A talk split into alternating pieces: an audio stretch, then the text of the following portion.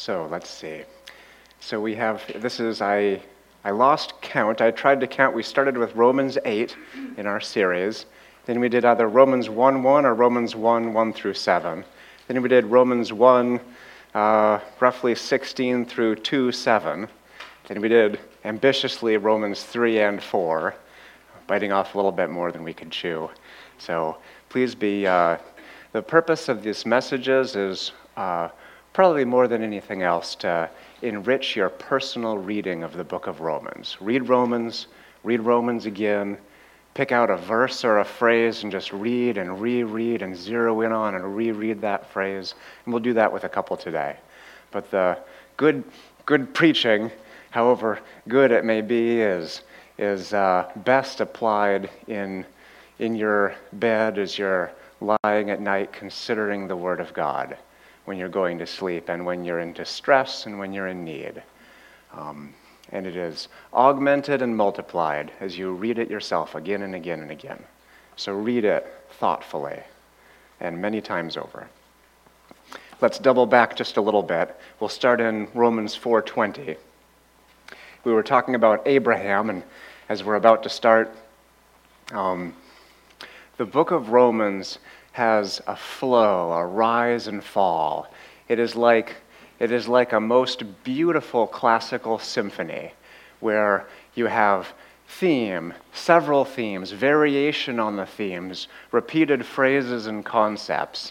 And we've had the low notes with the sin of not just y'all Gentiles, but us Jews, so to speak, right?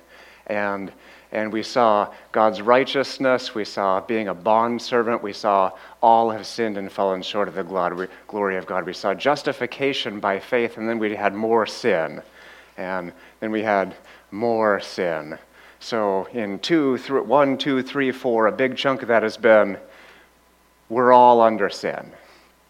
Now, in the first big rise, before a little bit more fall, and then chapter 8. Here's chapter 5, and especially in 5:1 through 11, which we'll cover today, it is like these sweet high notes in the flow of the book of Romans. And then there'll be struggling with sin, chapter 6 and 7. And we'll just start to get into that today. We'll do 6 next week, and then the week after that, you have special guest speaker. I'm not going to tell you who it is, but they're going to go back and do Romans 6, 15 through the end of the chapter a second time.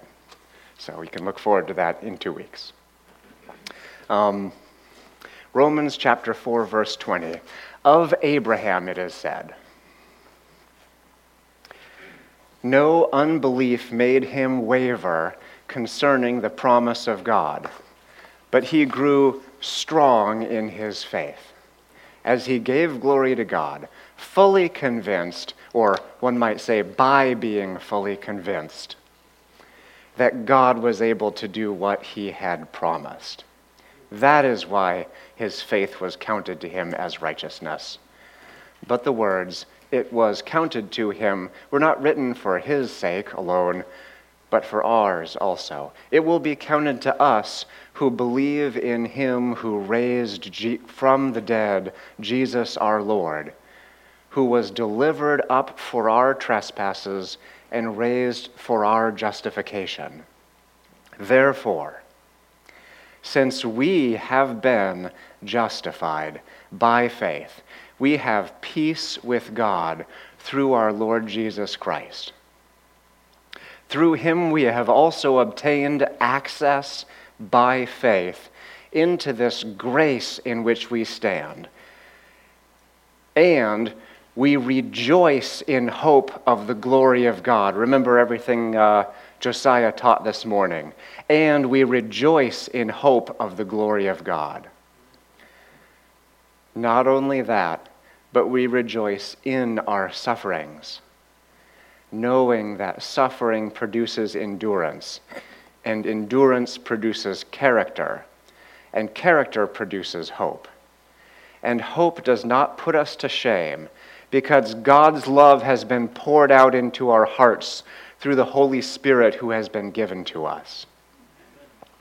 Therefore, since we, verse 1, have been justified by faith, we have peace with God through our Lord Jesus Christ. I think that there is nothing better in the world than having peace with God through our Lord Jesus Christ. This has been the routine meditation of my heart through thick and thin. One of my frequent struggles in life has been coming to this moment where I was supposed to do well at something, and I had this overwhelming sense of failure hundreds of times, and like this, rather crushing pressure of stress as I'm there before the exam that was beginning, and I realized I didn't know the answers, or I didn't know as much as I could have known, because I had failed to prepare as well as I could have done, or where I had sinned. The same sin in which I had sinned, like almost daily for years. And as I spent in high school, there was the same set of sins that I struggled with almost daily, and I began to know the God of grace and to find peace with Him in that moment after failure,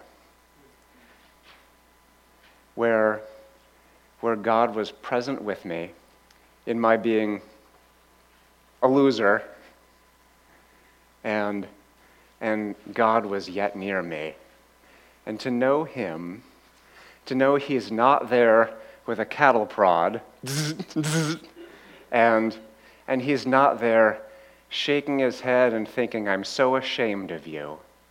And to know He's not muttering under His breath how disappointed He is in me. All those things are unreal things that we have experienced from men and women like ourselves who likewise fail. But in that repeated theme in my life, the musical production of my life, the repeated theme has often been failure and sin. And the notes playing over that, superimposed over that, have been the presence of God and the peace with God, for I came to know this gospel of grace at an early age.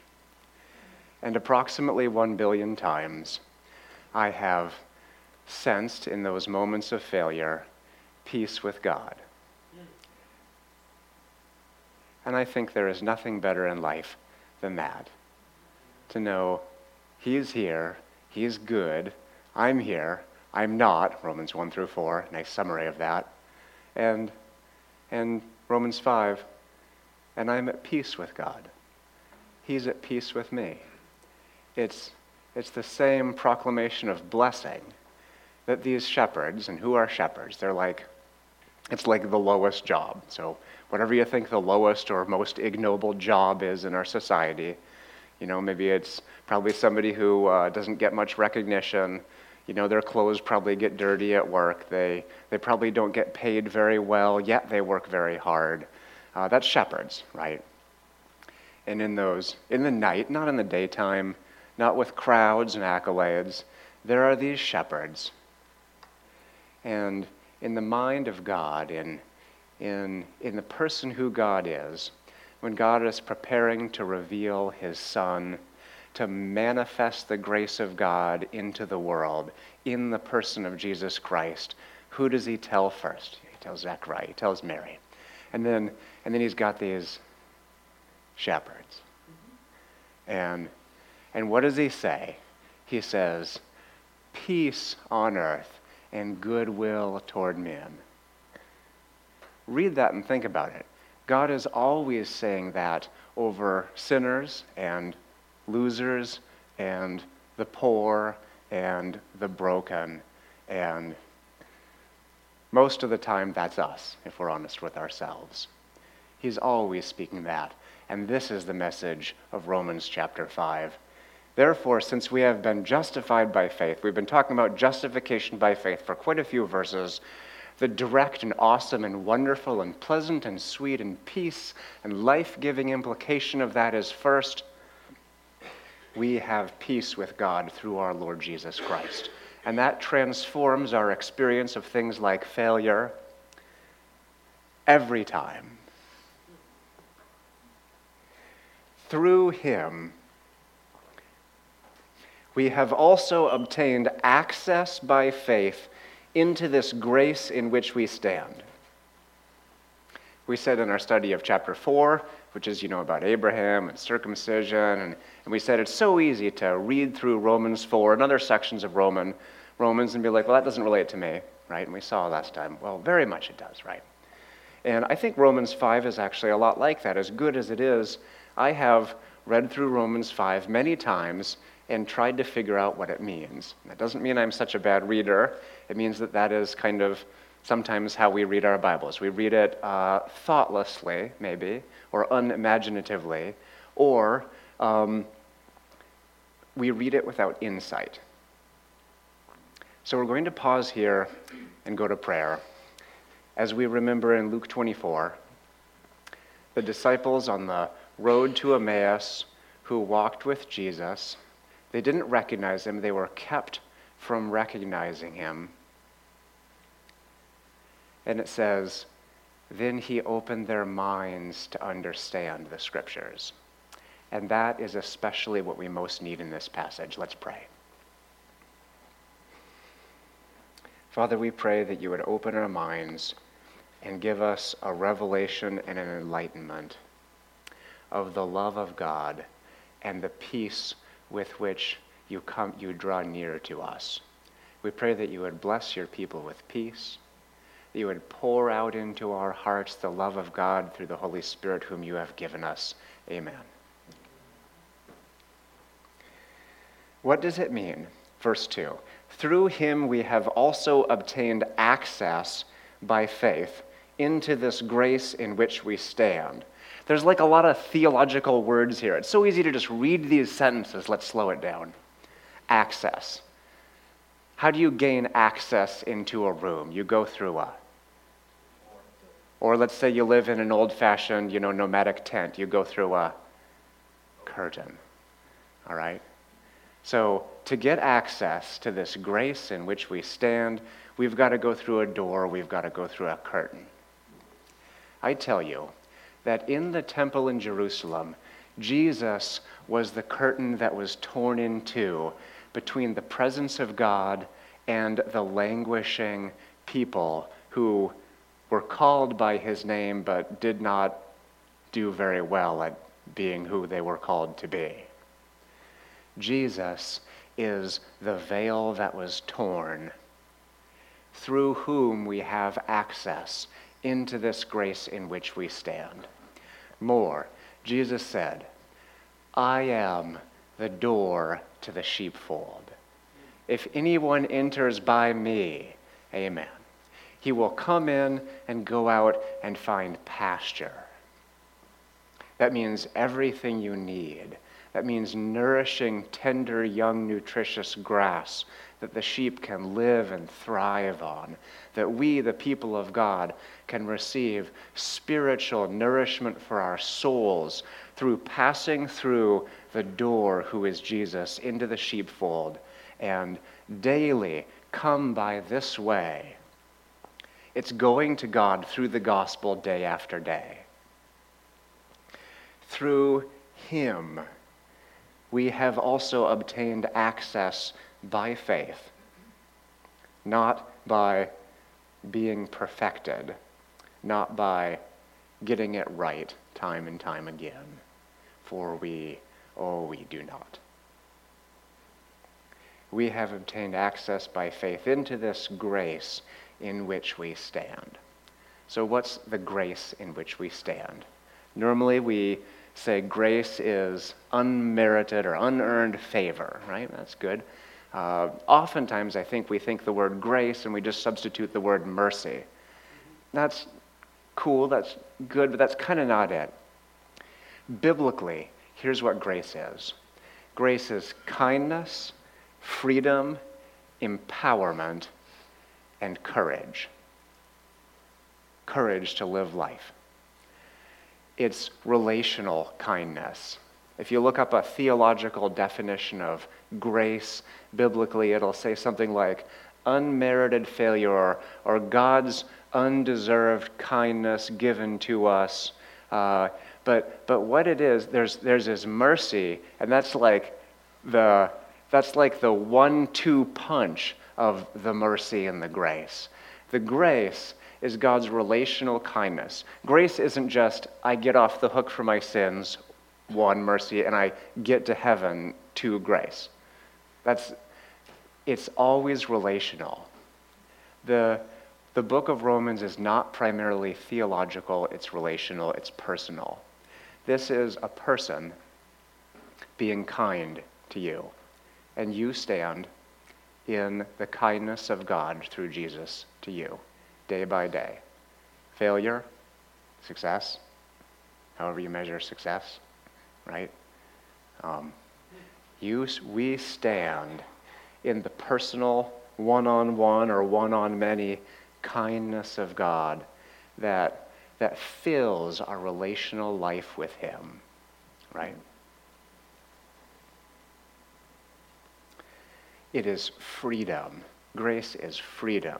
Grace is freedom from being bound to my past in a way that I am chained, or I am known by my old names or those old curses or those old insults or the voices that sometimes talk in the back of my head and tell me you're a whatever and it's bad, right? I am unchained. Grace is freedom from all of that. Grace is freedom from every label. Grace is freedom from things like diagnoses. It's freedom from things like psychological diagnoses that would speak over me identity. I am...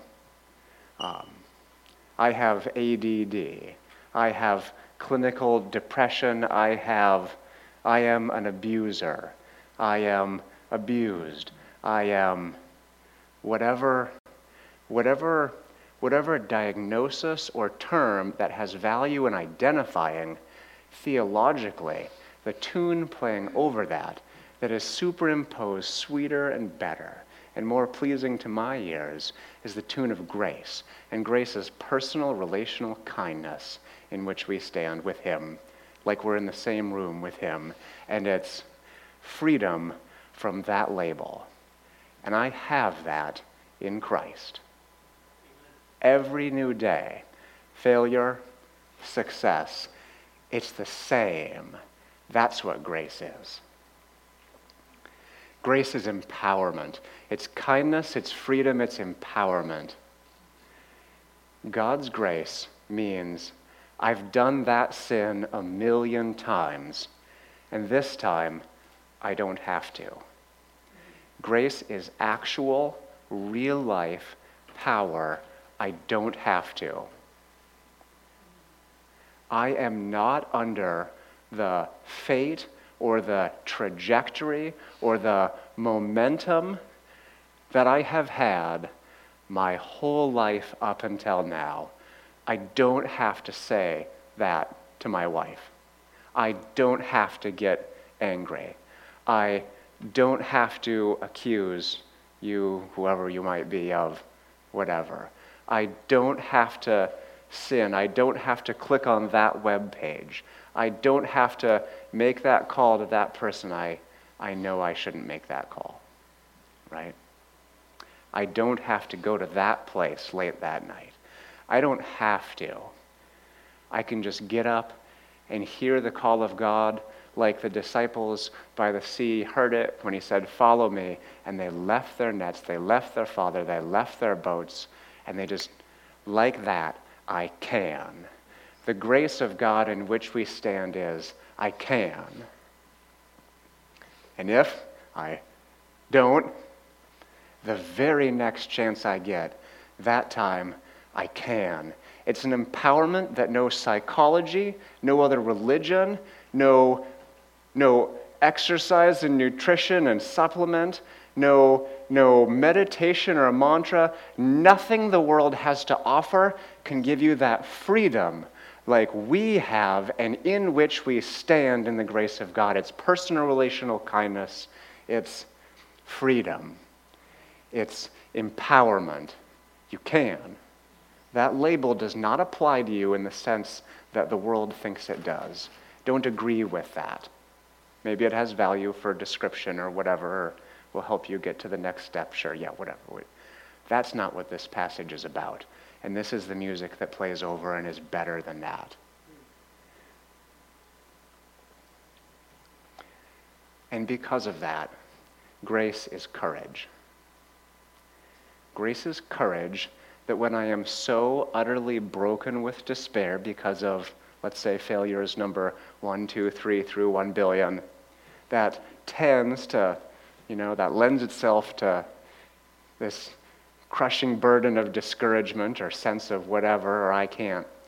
But grace is courage that when you're there in the trenches, when you're in the foxhole and nobody is around you, and the explosions that have rocked the front lines as the enemy has fired after, that battle mate and that one, and maybe they've fled, maybe they're not with you anymore because they're not even living anymore, and it's just you.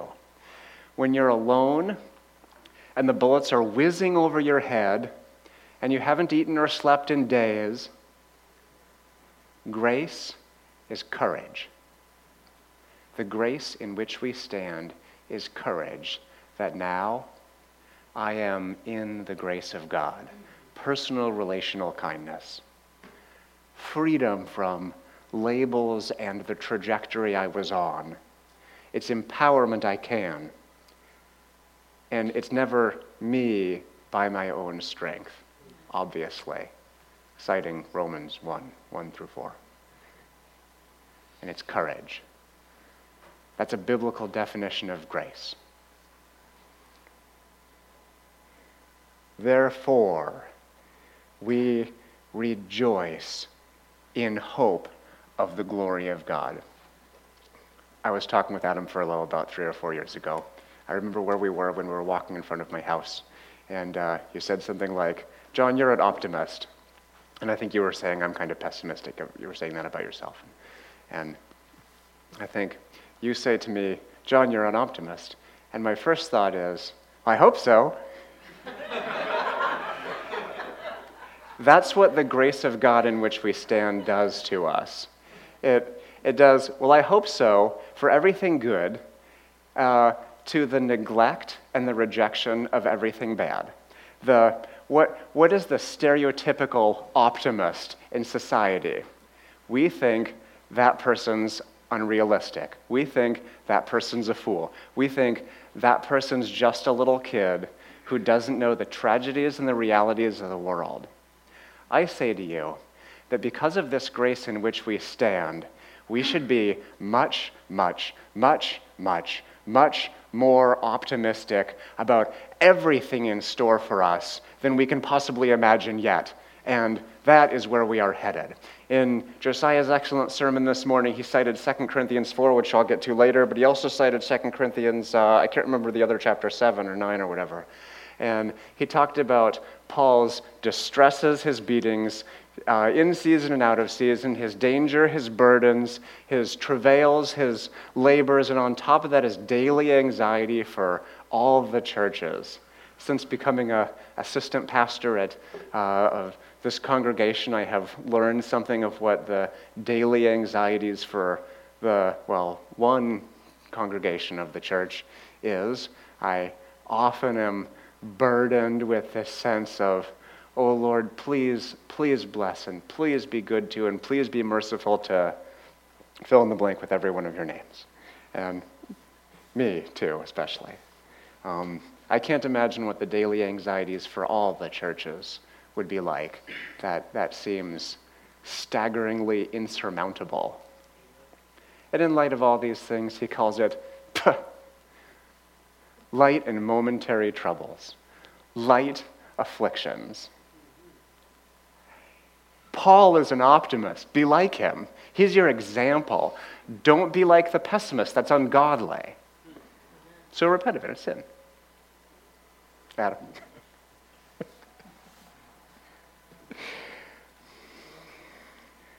Why? Why should I be foolishly, recklessly optimistic in light of how bad whatever could happen, could be, and maybe has been for all these years, like I'm locked into it and there's no escape except for whatever escape.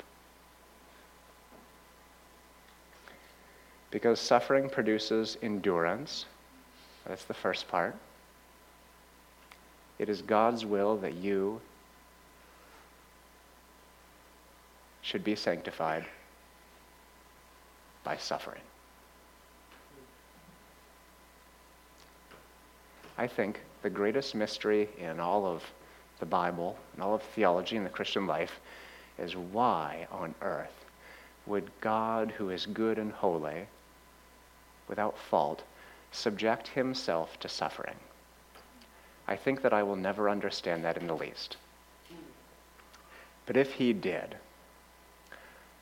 every time that's not fair, or ouch, that hurts, and that's too much, and I can't bear up on that, rises up in me, I will remember he who endured such opposition from sinful men. And I don't lose heart, though outwardly I may waste away. If Jesus, who didn't deserve it in the least, can, then I can endure. Suffering produces endurance, and that's a good thing. And God knows I need it. And endurance produces character. So what is character? Character is that thing in you that keeps the wheel on the ship. Think an old-fashioned sailing ship. You got the big wheel. Character is that thing that keeps your hands from moving when the wave makes the ship tip, and maybe it's going to tip over this time. Character is that thing that keeps your hands steady on the wheel when the wind comes up at your back and it blows off your hat and the rain is pelting the back of your neck so bad it hurts, and your hands keep steady. That's character. It's a kind of steadiness. It's not foolish optimism. It's confidence that who God has been will not change, because I've seen it before. You aren't born with character. Character comes from repetition. I know by repetition that God will not unforgive me or abandon me, and that God will not unforgive or abandon you because of my failures and sins or because of yours, because I know him in whom I have believed and am persuaded that he is able to keep that which I have committed to him until that day. Amen? Amen. Character is from repetition. Character produces hope. Hope does not put us to shame. That might be said, hope does not disappoint us. Or it might be said, when all is said and done, we're not going to find out we were wrong. Paul said, if Christ is not raised from the dead, if there is no resurrection of the dead, then we, Christians, are above all people to be pitied. That's a pretty strong statement. But since Christ has been raised from the dead, since we are justified by faith and not by either successes or by failures or the lack thereof, since we have been justified by faith, we are through him, this curtain who was torn, this door who is open for us to come into the sheepfold and be full members, fully included in this community, without exception, no matter what anybody says or feels about us, or might be thinking about us, or no matter how anybody treated or mistreated us, even in the church.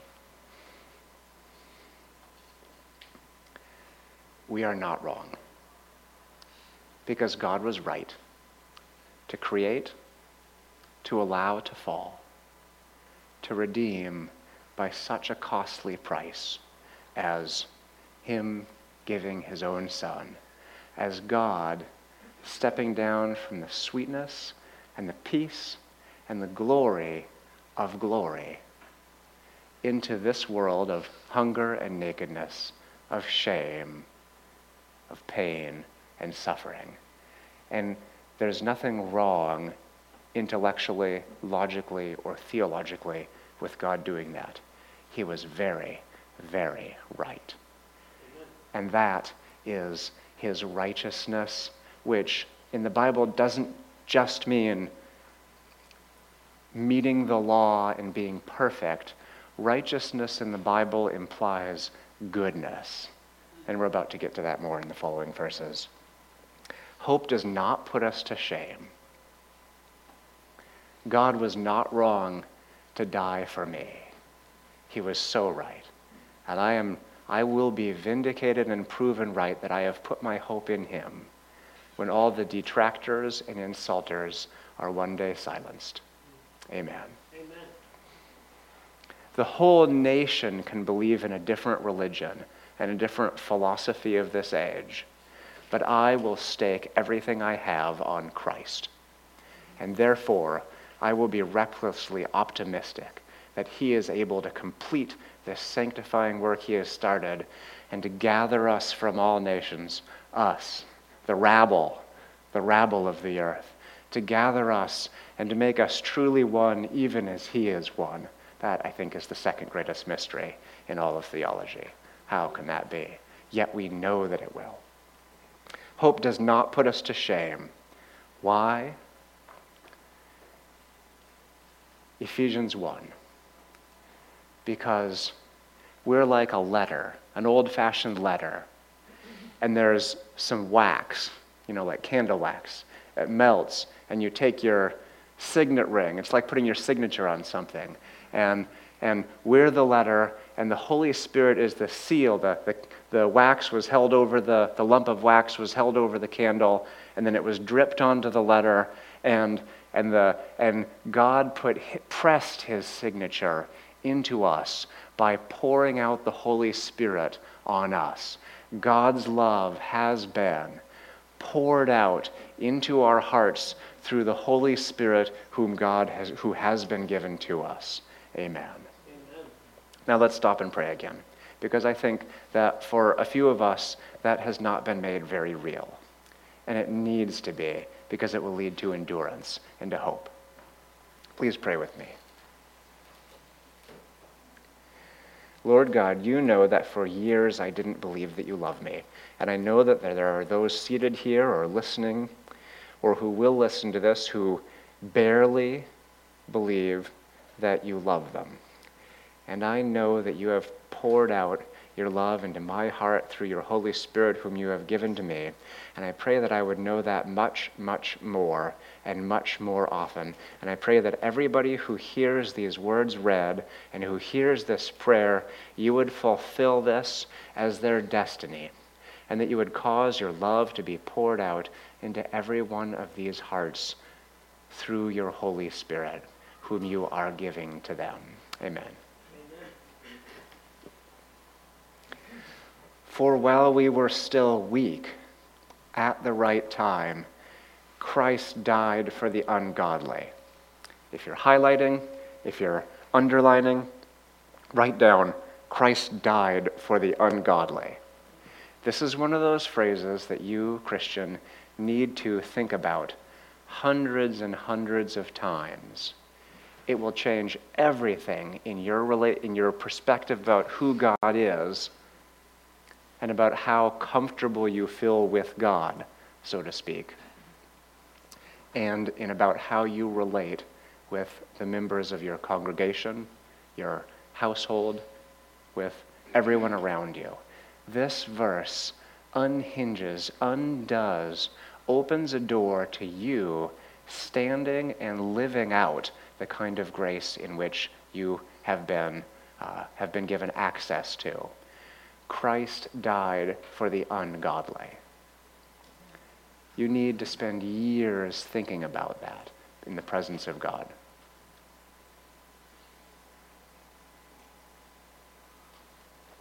For one will scarcely die for a righteous person. I didn't get the whiteboard up here, so you have to imagine. Imagine with me. Here's a whiteboard. I wrote on it, righteous person, okay? One will scarcely die for a righteous person. What's an example of a righteous person? Goody two-shoes, right? They just haven't made as many mistakes as me, okay? You probably are thinking of somebody already. If you're not, imagine an ideal person like that, right? This is the goody two-shoes who they've never done that, they've never done this, they've never treated anybody that way. They just haven't made the mistakes I've made. Or maybe you think that of yourself. Who's going to die for a person like that? Hate a person like that? Be jealous of a person like that? Yeah, okay, so cross that one out in red. Nobody's going to die for a righteous person. Though perhaps for a good person, one would dare even to die. All right, right next to that, good person, okay? So what's a good person? Well, if you're thinking theology, you're thinking goodness, righteousness, it's the same. Don't think theology, think how we talk. A good person. If you say, that's a good man, right? You mean that's somebody who would lay down his life for an orphan or whoever, right? It's the person who is like the best heroes that we love in film. There are heroes in film. They're the people who succeed. They're the people who defeat the evil arch enemy. That's admirable and all that, but I wouldn't die for one of them, maybe. I don't know, maybe if you're in the army, you'd take a bullet for your commanding officer or something because you love them, but that's because your commanding officer has been good to you and would do the same for you. Right? That's a good person. A good person, in what it means here in Romans 5, a good person is somebody who would and maybe has taken the hit for you. Some of us would die for a person like that. There are many of you for whom I would die.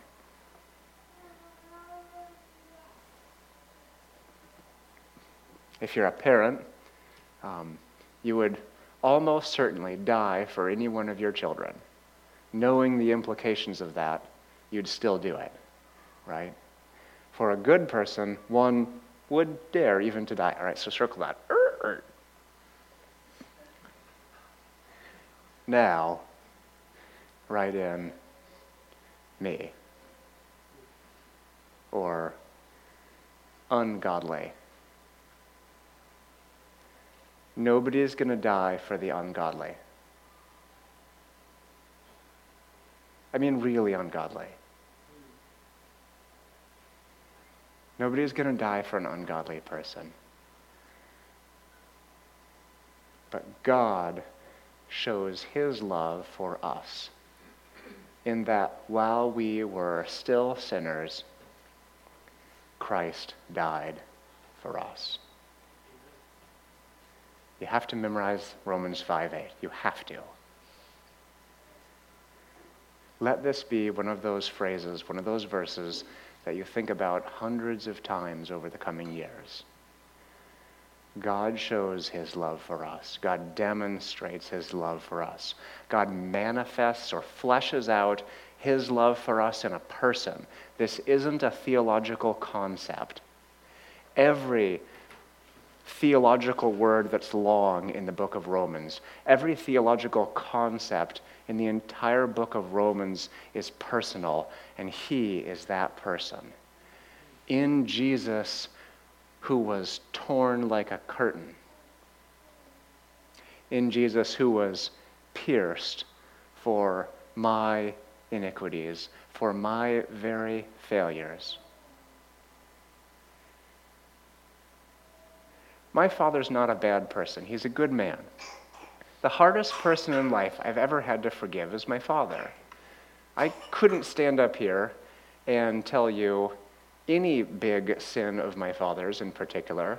It's just, there's friction in relationships. I think that summarizes it. And there was a lot of friction there. It could have been bad. There wasn't enough peace in my family. I wish there had been. I hope for something better for my kids, and I work for that every day. It was years before I could forgive my dad. And I remember the day that the most decisive victory in the battle to forgive my dad occurred. I had gone away to college, and I came back home, and I was like, oh, I'm coming home to this. I make it sound real bad. It's,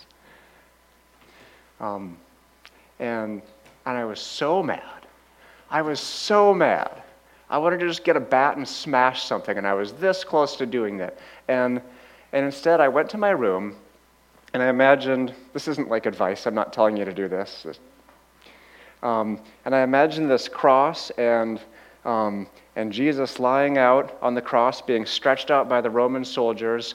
And as those soldiers took that hammer and pierced him with the nails, it was me.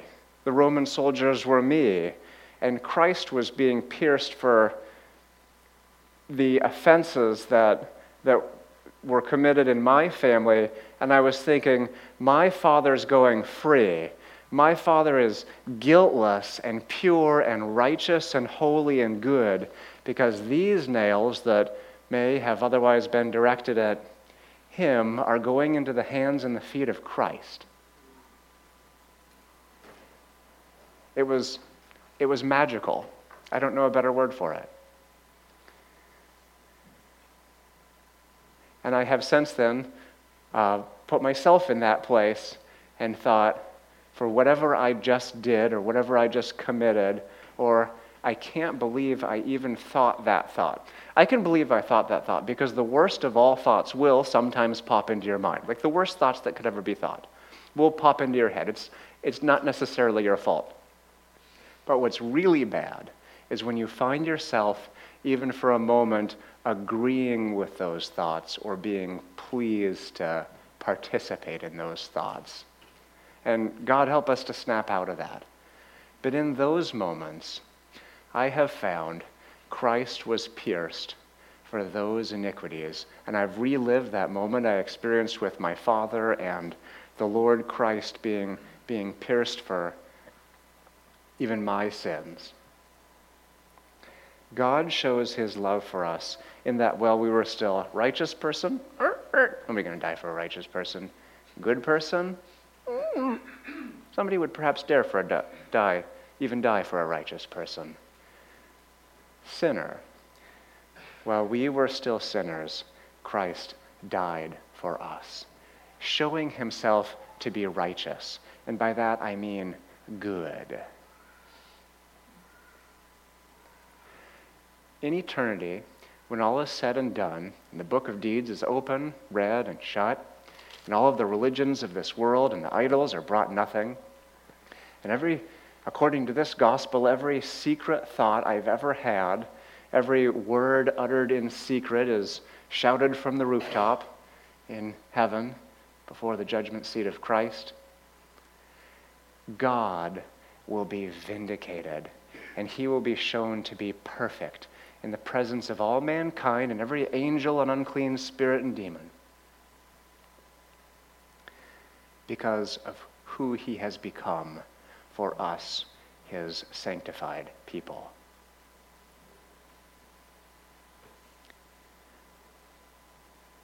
All eyes will be on him on that day.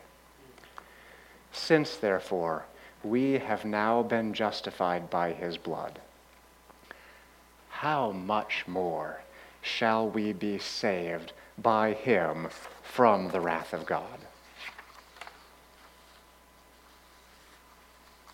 For I consider that the sufferings of this present time... I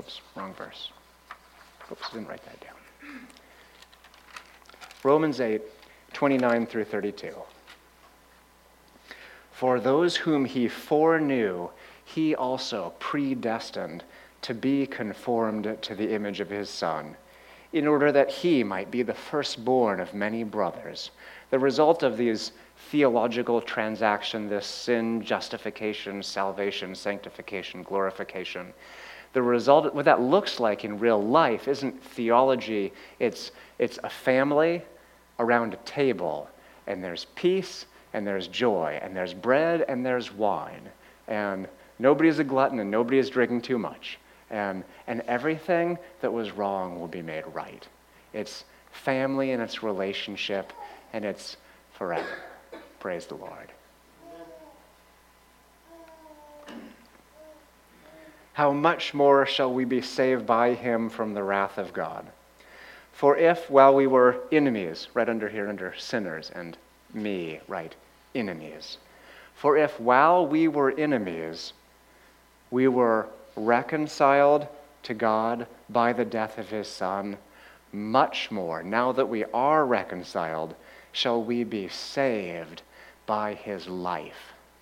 The power of Christ, who has been raised from the dead and who will never die, the power of his life works its way out like the sun rising until everything that was dark and everything that was part light and part shadow, until everything is flooded with this glorious and beautiful noonday light of him who has risen from the dead and who fully shines on all his people in such a way that no one is hidden from his grace. How much more, now that we are reconciled, shall we be saved by his life? More than that, we also rejoice in God through our Lord Jesus Christ, through whom we have now received reconciliation. In the New Testament, Paul uses this concept of reconciliation a number of times. Reconciliation means that to get me reconciled, he took away several things. He took away my sin. He took away my guilt, my guiltiness, my self-accusation, and he did away with every accusation of others against me. He took away my sin, my actual sin. He took away my guilt, and he took away my condemnation. That's the wrath of God and the judgment that once but no longer is due me. All of that, the sin and the guilt and the condemnation, are done away with in reconciliation. But here in chapter 5 of Romans, Paul says, we have received reconciliation, through whom we have received reconciliation. How do we receive it? It's not just a theological transaction that happened at the altar call. This is a gift that has to be unwrapped. It's grace, and you've got to open it. How do we receive it? We lay aside our hostility toward God, and we lay aside our accusations against God. Maybe you're a better man than I. Maybe you're a better person than me. Maybe you've never had accusations against God. I have had many. To receive the reconciliation, we will lay aside our accusations against God. God, you did me wrong. God, that wasn't fair. God, how could you deal me these cards? God, how could you give me a child with reactive attachment disorder? God, how could you have me be born into a family where parent A or parent B said those things to me or did that to me? How could you have given me that wife or that husband? How could you let me fail? God, you let me down. It's disappointment with God. And every one of us has experienced a little or a lot of that. There's a good book. The theology is okay, but the main point is the point that is made so well. It's a book by a guy named Philip Yancey, What's So Amazing About Grace? If you focus on his main point, it's outstanding.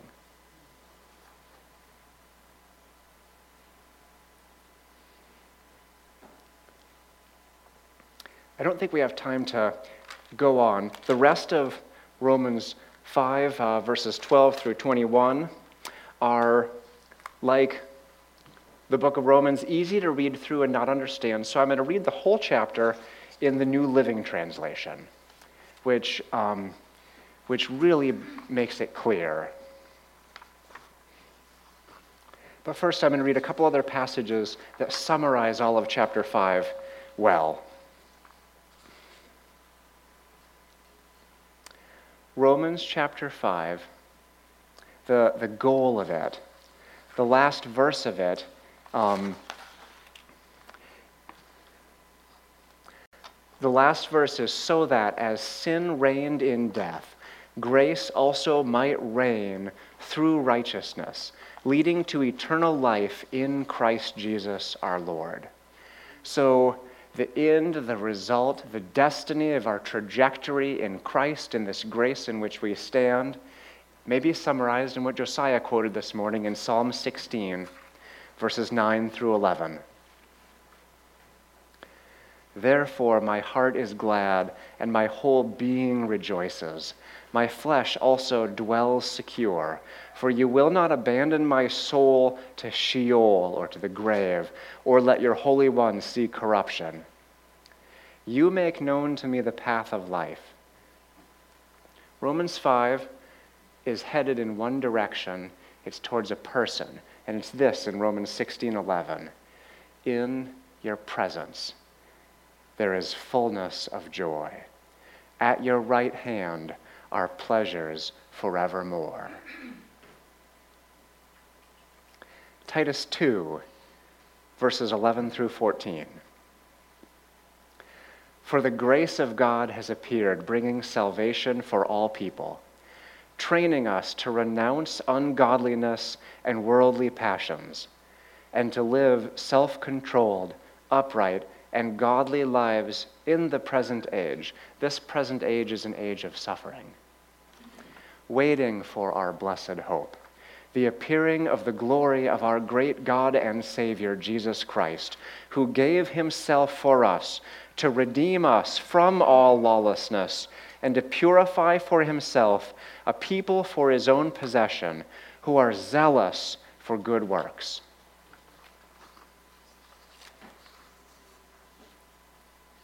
Romans chapter 5 in the New Living Translation.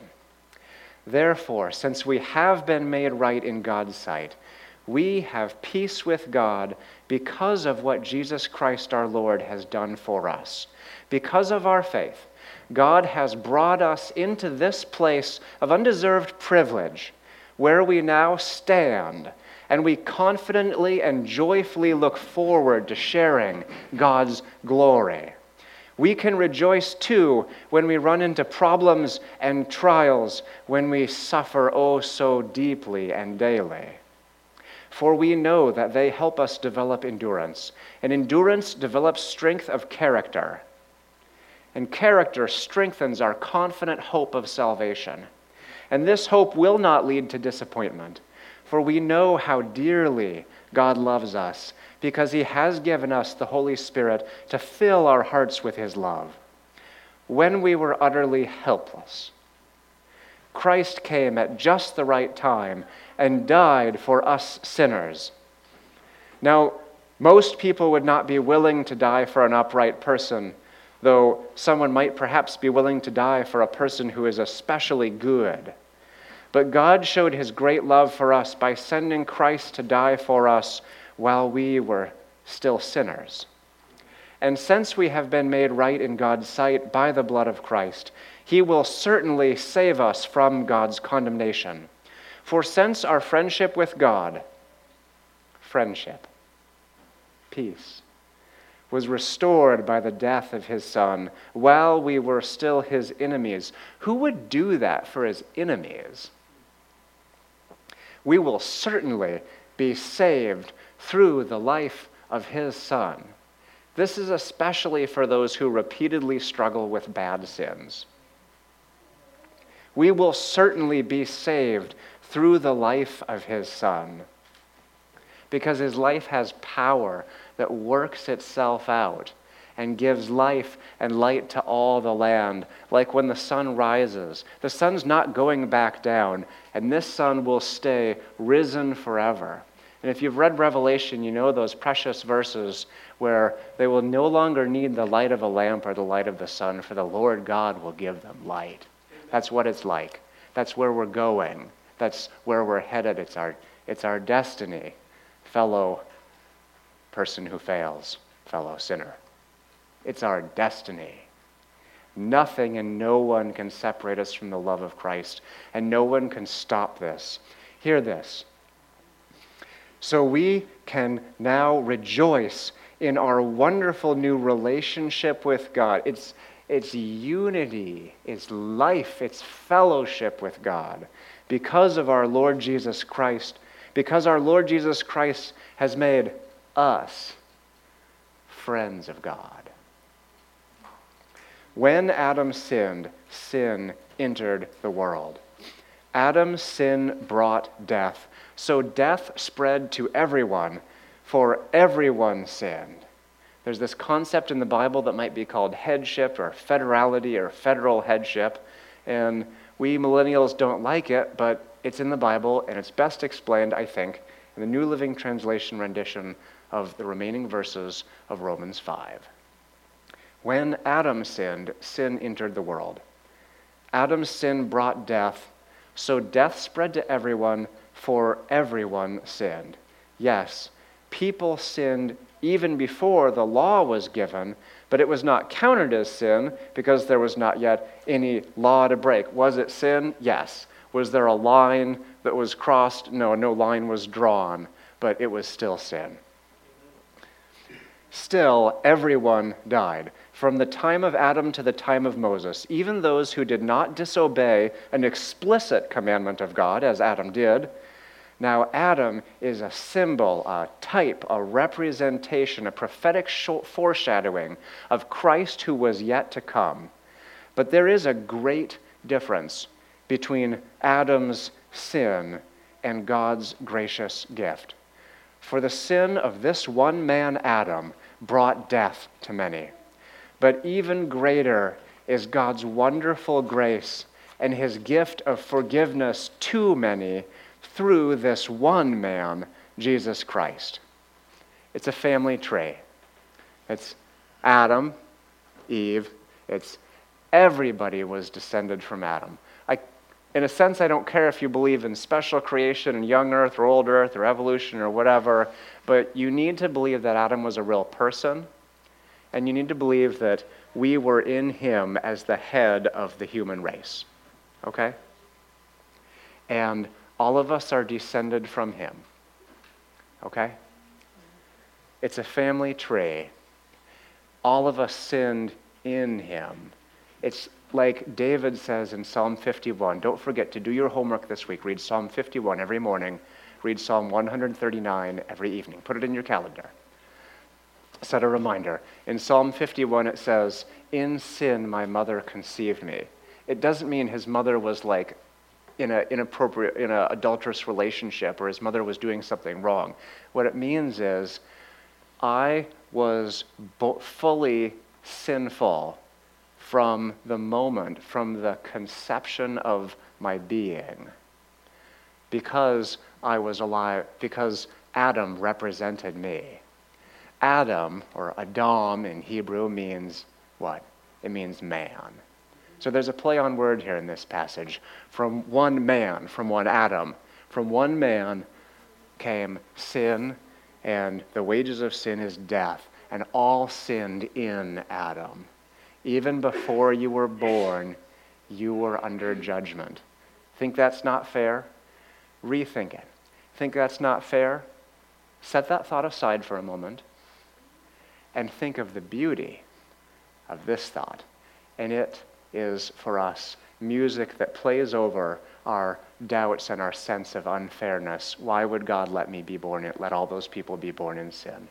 Hear the music that plays over it and is sweeter and higher and will never end. And the result of God's gracious gift is very different from the result of one man's sin. For Adam's sin led to condemnation, but God's free gift leads to our being made right with God, even though we are guilty of many sins. For the sin of this one man, Adam, here's the family tree, caused death to rule over many. It's like a cone or a triangle.